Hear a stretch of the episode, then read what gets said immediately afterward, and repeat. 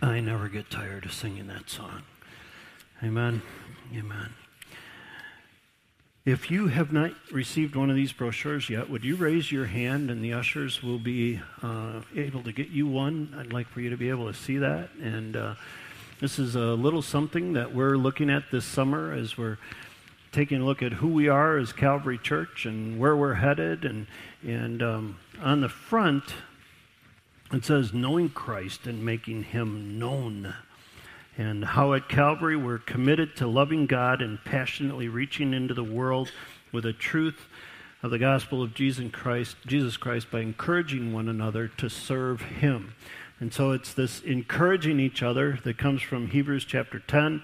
And so we're encouraging each other to serve him and, and to be part of the serving God in the purposes that he has for the church in the world. And so uh, we're, we're excited and looking through this. We've been looking through it over the last three or four weeks now. and We're going to continue on that as we're in a summer of encouragement, a summer of encouragement. And um, so uh, we've looked at that a little bit. Terry, we got some up here, and this is great. All right. Now, everybody's going to have one in their Bibles, right? Those of you who had them before, I'm sure, have them all memorized. Yes, we're in Acts chapter 11. Acts chapter 11 today. And when we think about knowing Christ and making him known, I think the one church that comes to my mind is the church that we'll be looking at today in Acts chapter 11. They knew Christ and made him known in such a way that it changed everything, everything that people knew. And so we're looking at Acts chapter 11, and we're going to start in verse 19. Now, those who had been scattered by the persecution in connection with Stephen traveled as far as Phoenicia, Cyprus, and Antioch, telling the message only to Jews. Some of them, however, from Cyprus and Cyrene, went to Antioch and began to speak to Greeks also, telling them the good news about the Lord Jesus. The Lord's hand was with them, and a great number of people believed and turned to the Lord. News of this reached the ears of the church at Jerusalem, and they sent Barnabas to Antioch. When he arrived and saw the evidence of the grace of God, he was glad. And he encouraged them all to remain true to the Lord with all their hearts. He was a good man, full of the Spirit and faith. And a great number of people were brought to the Lord. Then Barnabas went to Tarsus to look for Saul. And when he found him, he brought him to Antioch. So for a whole year, Barnabas and Saul met with the church and taught great numbers of people the disciples were called Christians first at Antioch. Lord God, as we look at this text today, I pray, Lord, that you'd let Scripture read us. Help our hearts to be ready to hear what you have to say into our lives so that we can be shaped more and more into the men and women that you've designed for us to be. God, we know that you have an amazing plan for this world. You are seeking redemption. You came to seek and save those who were lost, and now you're doing that through us. So let this scripture change our lives so that we can go from this place different because we've been in your presence. Holy Spirit, fall fresh on this place today. I pray this in your name, Holy Spirit and Lord Jesus. Amen. Amen. Knowing Christ and making him known a summer of encouragement. From our text today, the big idea we see is this that vibrant community that enables the church to flourish and grow needs encouragement, needs encouragers. So, if we're going to be part of a vibrant community that enables a church to flourish and grow, we need encouragers. And so that's what we're looking at today, and it's the idea that flows from the text here. Now, some background. The church that's we're being talked about here is the church in Antioch. I have a map here for you, and it helps you understand that this area that's in purple is pretty much the area that's the size of the church as we, uh, as we look at the end of the second century. But as we look at just in the very beginning, we're looking at this area right in here. And Israel's in this area, and then you go up, and here's Antioch right here. So this is the church we're talking about. Now, Antioch doesn't look like anything all that great on that map. But you see, Antioch was the capital of the Seleucid Empire. You're like, well, what's the Seleucid Empire? Well, in that period, in between the Testaments, between the Old Testament and the New Testament, that intertestamental period, there were a lot of things happening. Now, God wasn't speaking through prophets, but God was still working. Amen? And so God was getting things ready because you'll remember that in the fullness of time, Jesus came. And God had a plan for how He would prepare the world to be ready to receive the Savior at just the right moment. And so, in this intertestamental period, Alexander the Great came into power. You probably know that name. He was, he was a Greek, and he came into power and established the Greek Empire. And he didn't have a very good succession plan. He didn't think he was going to die as early as he did. He died in his 30s, and so he didn't have time to put in place a succession plan. So there was no successor. So his empire was divided up by his generals. And there were the Ptolemies and the Seleucids. And so the Ptolemies had part of the empire, and the Seleucids had the part that contained the Holy Land in this area here. And the capital of the Seleucid Empire was Antioch. Antioch was named after the general of Seleucids. His father's name was Antiochus. So the name Antioch, named after that. Isn't that fascinating? Aren't you glad you came? I, I don't know. I love stuff like that because I think it's, it really helps us understand that in the midst of all of this, God's preparing a way. And when the Romans came and took over that empire and captured even more, what happened was we have we have the Greek language that has now become commonly known throughout this whole area. And then we have the Roman system of organization and roads. And so the church is able to spread. So Antioch would have been a major city. It would have been the third largest city in the Roman Empire, behind Alexandria, Rome, and then Antioch. Now, just to get our bearings here, here's Jerusalem, of course, here's Antioch, here's Cyrene, which some men from Cyrene and from Cyrus, which, Cyprus, which is this island, they're the ones who went into Antioch and began to tell the truth of the gospel to the Greeks. Prior to this, the gospel had only been spoken to the Jews, scripture tells us in this area. You remember Romans 1:12. Paul said, "I'm not ashamed of the gospel, for it's the power of God for the salvation of all who believe, to the Jew first, and also to the Gentile, to the Greek. So all of a sudden, these men, and they were probably there at Pentecost or something like that, and they came to know the truth of the gospel, so they started telling other people about the gospel. And they just started telling everybody. Now, even though you understand the birth of the church is within the Jewish religion, the Jewish faith, we we are steeped in the Jewish faith. The Old Testament is the basis of all that we learn in the New Testament. It's being fulfilled even as we speak continually as Christ continues to put his plan together. But at first it was all Jews. Now, Antioch was a major city, 600,000 people, some say, 25,000 Jews there. And, and so in Antioch itself, there would have been all sorts of gods who were worshiped.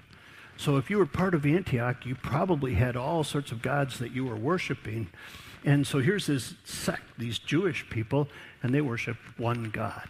And that's so they're really odd. They don't really understand them, but that's who they are.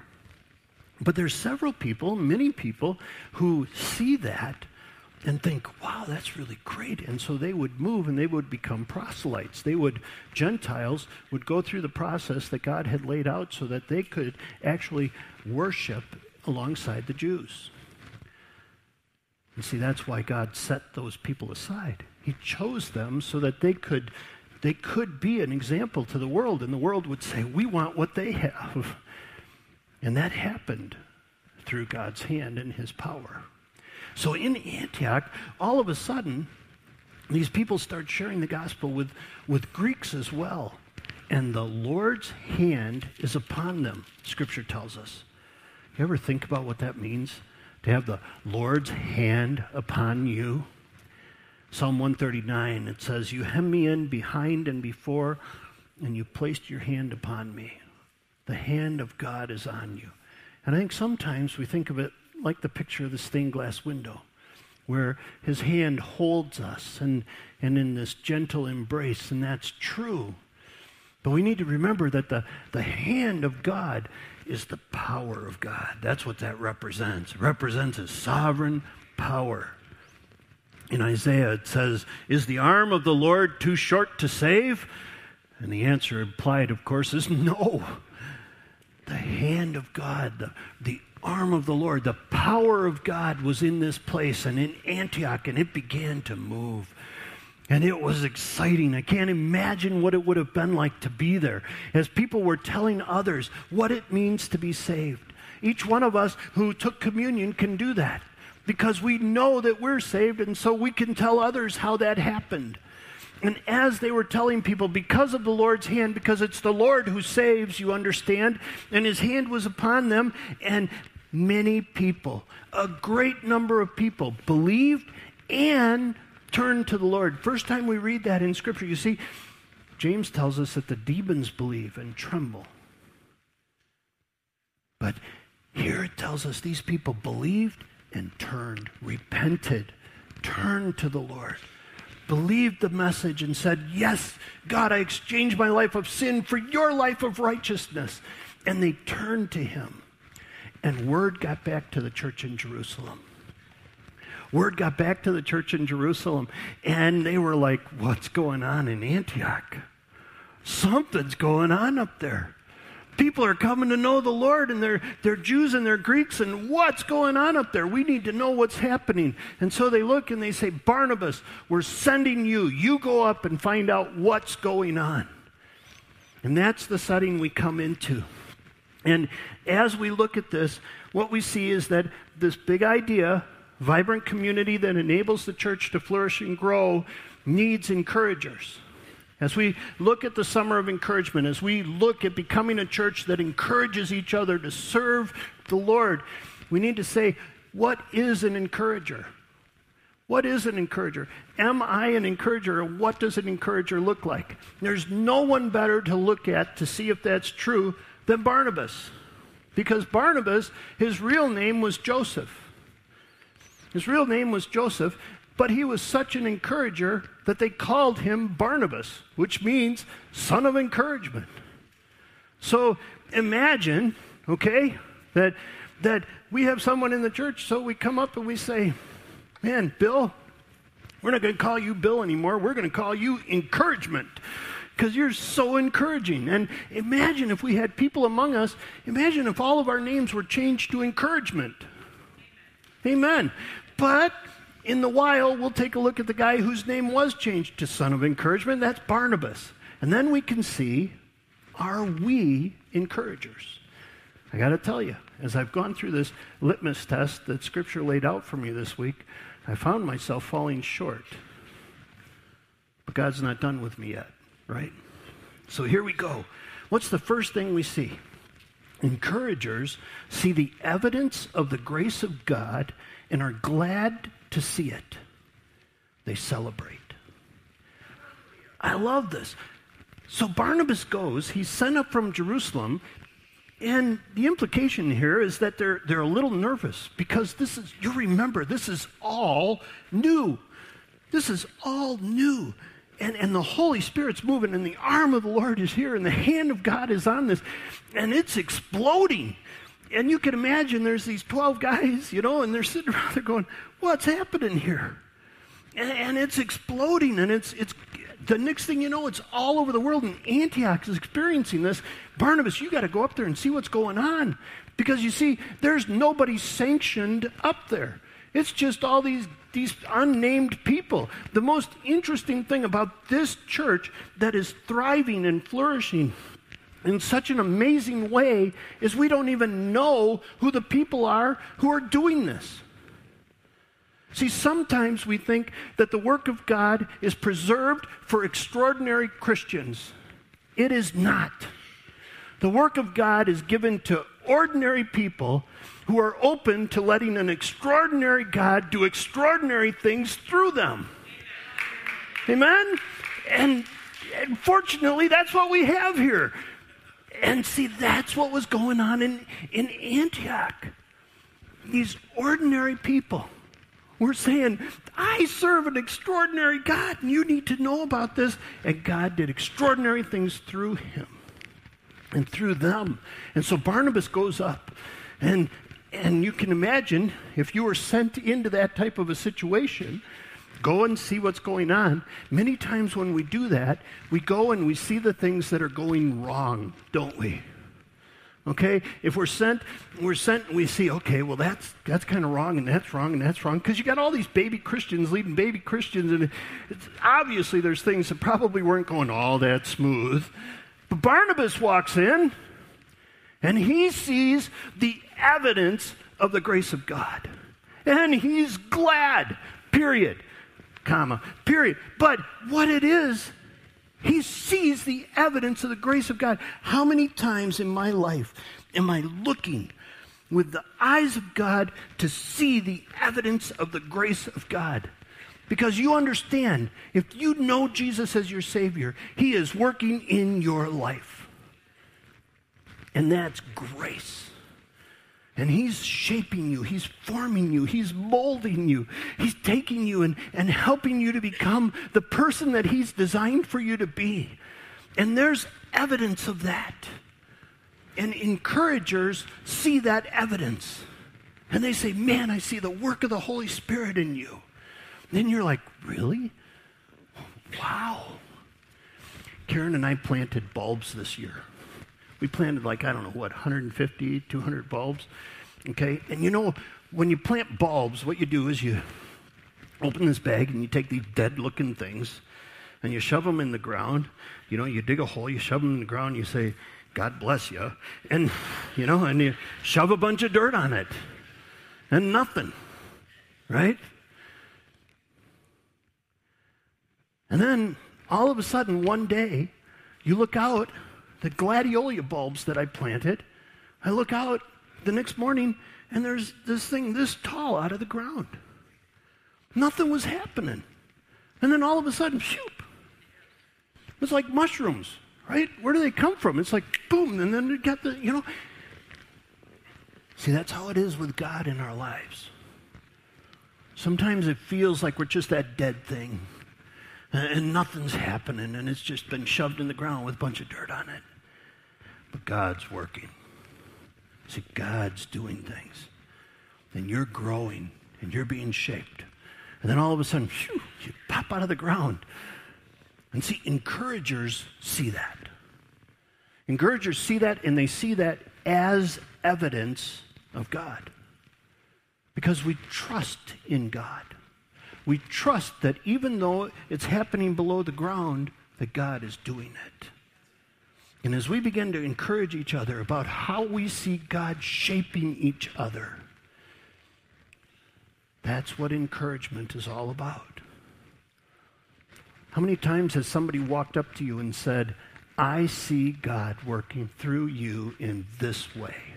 It's evident. And how many times have you walked up to somebody and said that? So, are we being good encouragers of each other? Second thing we see vibrant community that enables the church to flourish and grow needs encouragers. See the evidence of the grace of God. Second, encouragers urge people to persevere and remain true in their love relationship with the Lord. It says that Barnabas, he was glad and he encouraged them to remain true to the Lord with all their hearts. See, encouragers come along and say, Man, you're doing great. Keep it up. Keep it up. Stay true to the Lord. You see, when you come to the Lord, what you do is you, you, you take your heart of stone and you exchange it for the heart of the flesh that the Lord gave you. And, and you turn to the Lord with all your heart. Love the Lord your God with all your heart, all your soul, all your mind, all your strength. It's, it's all your heart. And it's a complete turn. And so many times in our lives, we experience that, that freshness that came from our salvation, but it's hard to maintain because everything in this world, the Satan and, and, and all that we see in this sin filled world tries to take us away and, and draw us away from the love relationship with God that we've been designed to have. God demonstrated his own love for us that he sent Christ. God so loved the world. The love of God is lavished on us and when we come to a place where we trust Jesus as our Savior, we return that love back to Him. And there's a, an intimate love relationship that's formed. And that love relationship needs to be maintained. And many times, what that takes is an encouragement to stay true, an encouragement to remain true to your first love. We live in the grace of the Lord and of his power. In chapter 14, verse 22, it says that, that Paul and, and Barnabas, when they went out from the church and they went all over, they returned to Lystra, Iconium, and Antioch, strengthening the disciples and encouraging them to remain true in the faith. We must go through many hardships to enter the kingdom of God, they said. And so there's this encouragement. We will go through hardships. And sometimes when we go through hardships, we can be tempted to turn away from the Lord. We can temp- be tempted to get angry with the Lord, to blame the Lord, to, to feel that the Lord isn't listening or isn't answering our prayers in the way that we want. And we can be tempted to turn from Him. And many times, all we need is a friend to come along and say, you know that we can trust in the Lord? you know that, the, that God is here with us in the midst of these trials. This isn't heaven. When we go to heaven, it will be better, but we can get through this world together. So, am I one who encourages others in their love relationship with the Lord by revealing the beauty of that relationship in my own life? See, when Peter and John were arrested and thrown in jail, the men took note that they had been with Jesus. Is it so evident that I've been with Jesus that people take note of that? And does that love relationship that I have with Jesus impact other lives?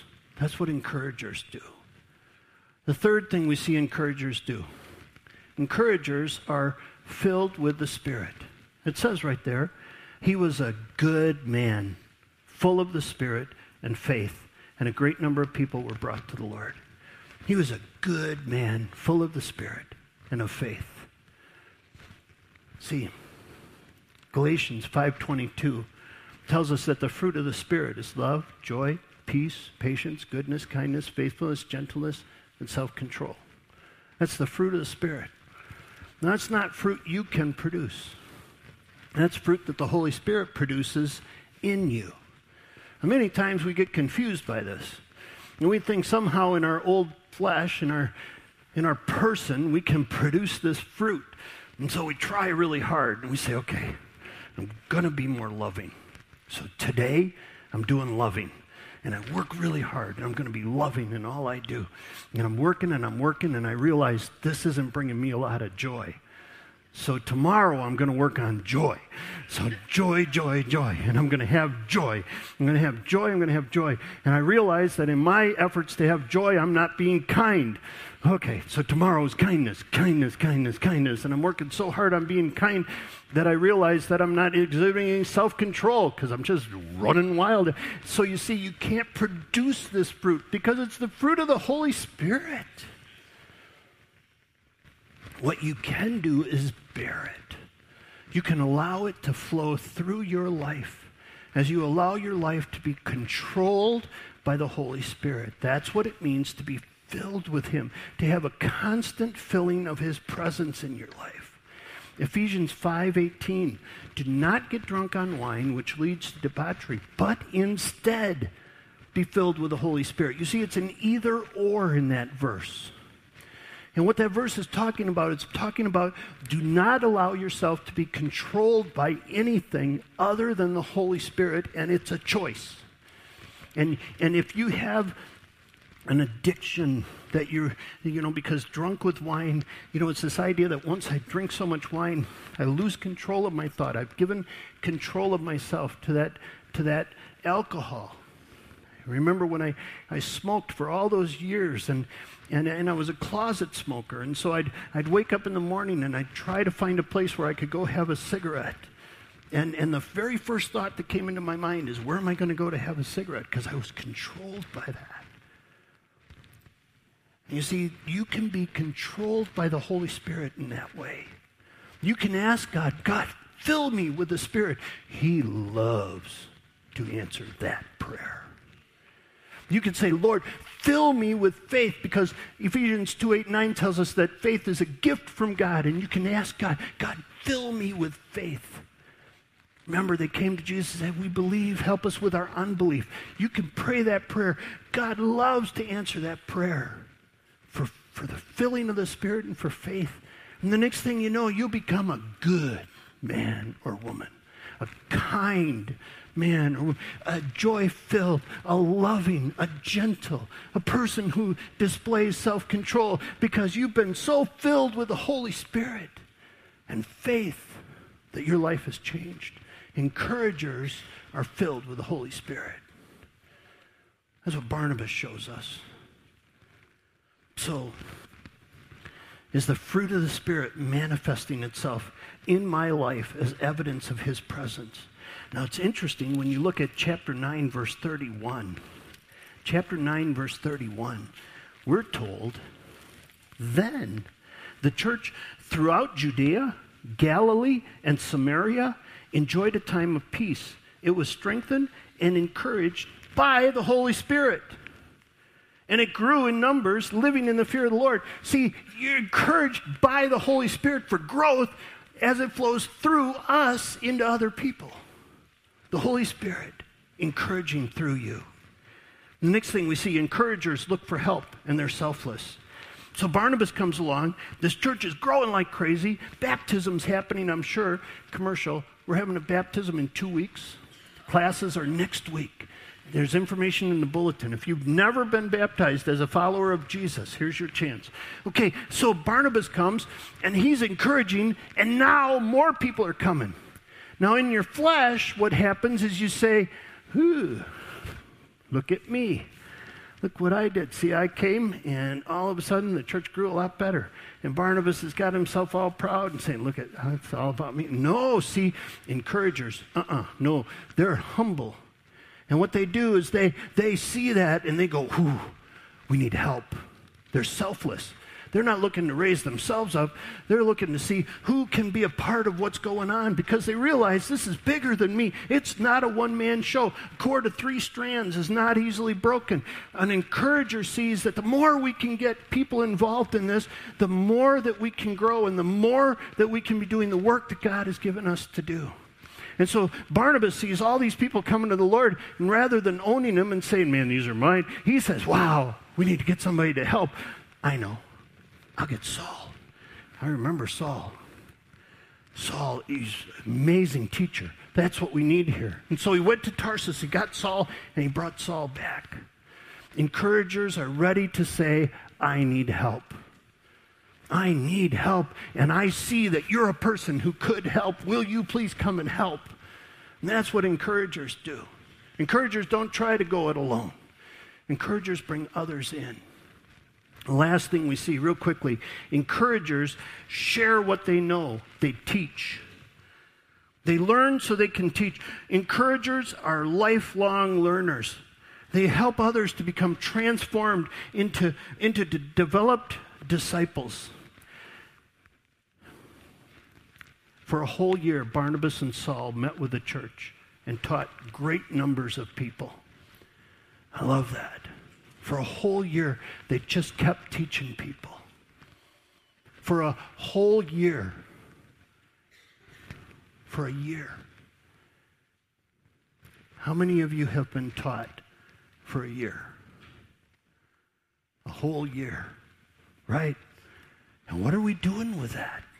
Each one of us have been taught for a year. In 2 Timothy 2 2, Paul writes to Timothy, he says, The things you have heard me say in the presence of many witnesses, entrust to reliable men who will be qualified to teach others.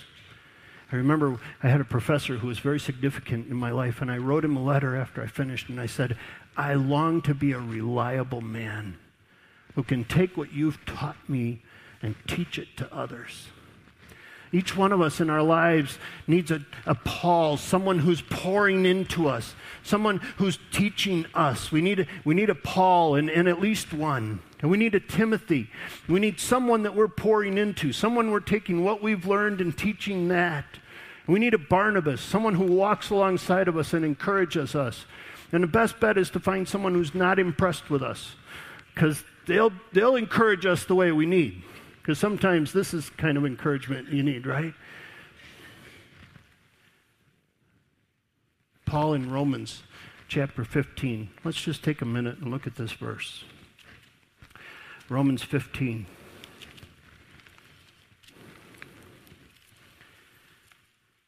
Verse 14. I don't know if you have this verse marked in your Bible, but it's pretty important. Paul says this I myself am convinced, my brothers, that you yourselves are full of goodness, complete in knowledge, and competent to instruct one another. Isn't that a significant verse? Remember that Paul, when he started this letter to Rome, he said, I, I can't wait to come so that I can encourage you and so that we can encourage each other. I myself am convinced, my brothers and sisters, that you are full of goodness and complete in knowledge and competent to instruct one another. I'm convinced of that. I know a lot of you have learned a lot of things. Who are you passing it on to? Who are you pouring that into? See, encouragers teach, encouragers share what they know.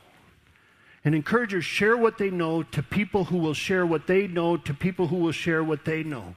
Because encouragers encourage people who will become encouragers. Once you've been encouraged by someone, don't you stop to think, man, I could be encouraging someone too. And we began to teach we began to teach each other, and that's what happened in Antioch. They taught for a year and then they left them to teach. So how are we doing that here?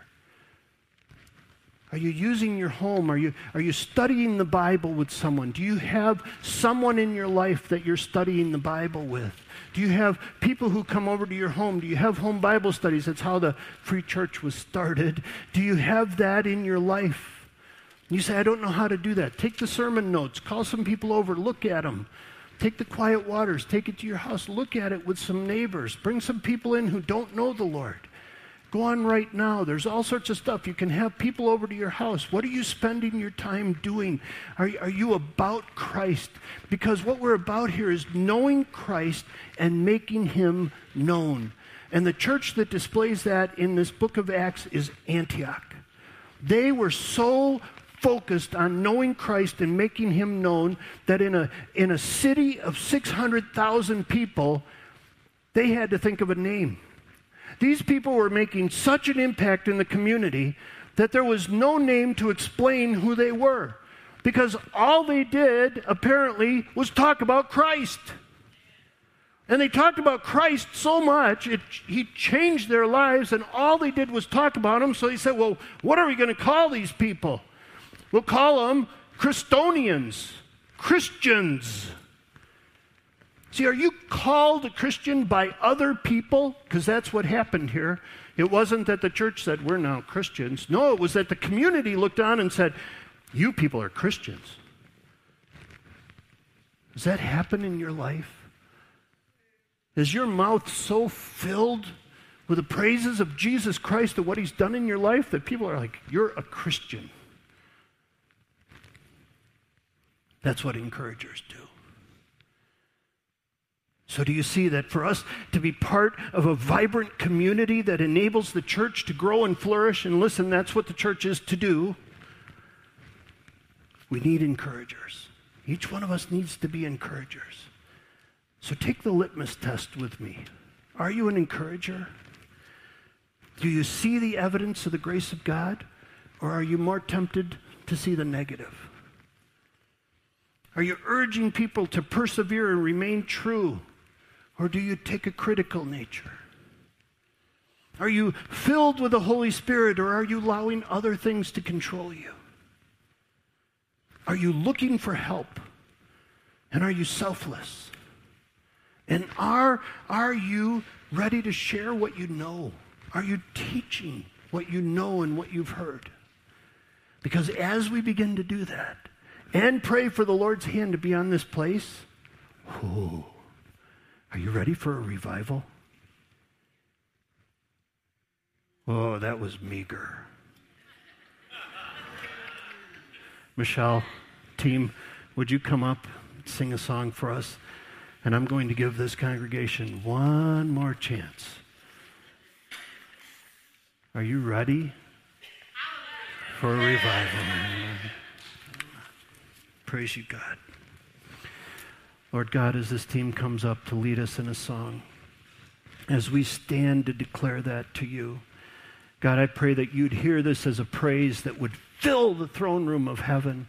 I pray that it would be a, an incense that is a favorable aroma before you. I pray, Lord, that as we sing, you take all selflessness out of us, that it would be absolute adoration and declaration of praise to who you are, to your magnificence. Worthy is the Lamb who was slain. Amen.